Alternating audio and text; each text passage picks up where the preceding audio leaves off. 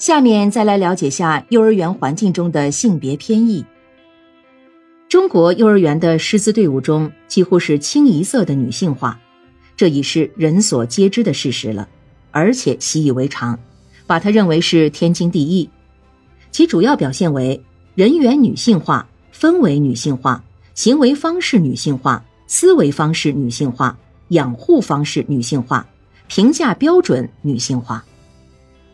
这种女性化的教育不仅对男孩极为不利，甚至对女孩也不利，因为女性老师对女孩的过分肯定，在某种程度上也肯定了她们的弱点，比如好哭、文静、呆板、听话等。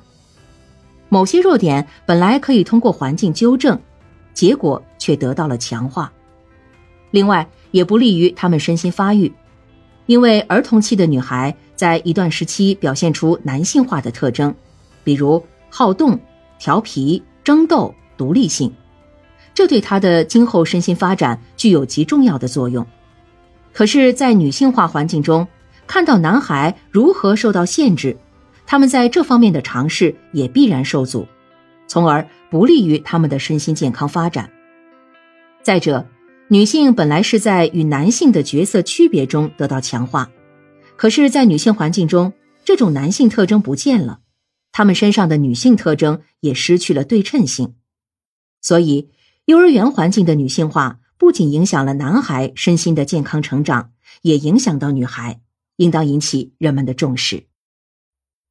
最后，来了解下幼儿性别角色的发展与环境。心理学的研究成果表明，在男女儿童性别角色行为上。虽然父母都起着一定的作用，但是父亲的作用明显的要大一些。有的研究材料甚至得出这样的结论：女孩的女子气更多的是与父亲的影响有关，而不是受母亲女子气的影响。母亲的女子气多，女儿不一定有较多的女子气。相反，在一个缺少父亲的家庭中，如果母亲的女性特点较强。他的女儿有可能成为一个具有更多男子气的人。反过来，在缺少母亲的环境里，整天和父亲在一起的女孩，她的女子气会更浓一些。对于男孩来说，男孩的男子气则更多受父亲的影响。但是，家庭中缺少父亲影响的孩子，却可通过与家庭外男子的接触中得到补偿，以及。由于接触了家庭外的成年男性，在儿童身上出现的缺乏男子气的现象就有可能消失。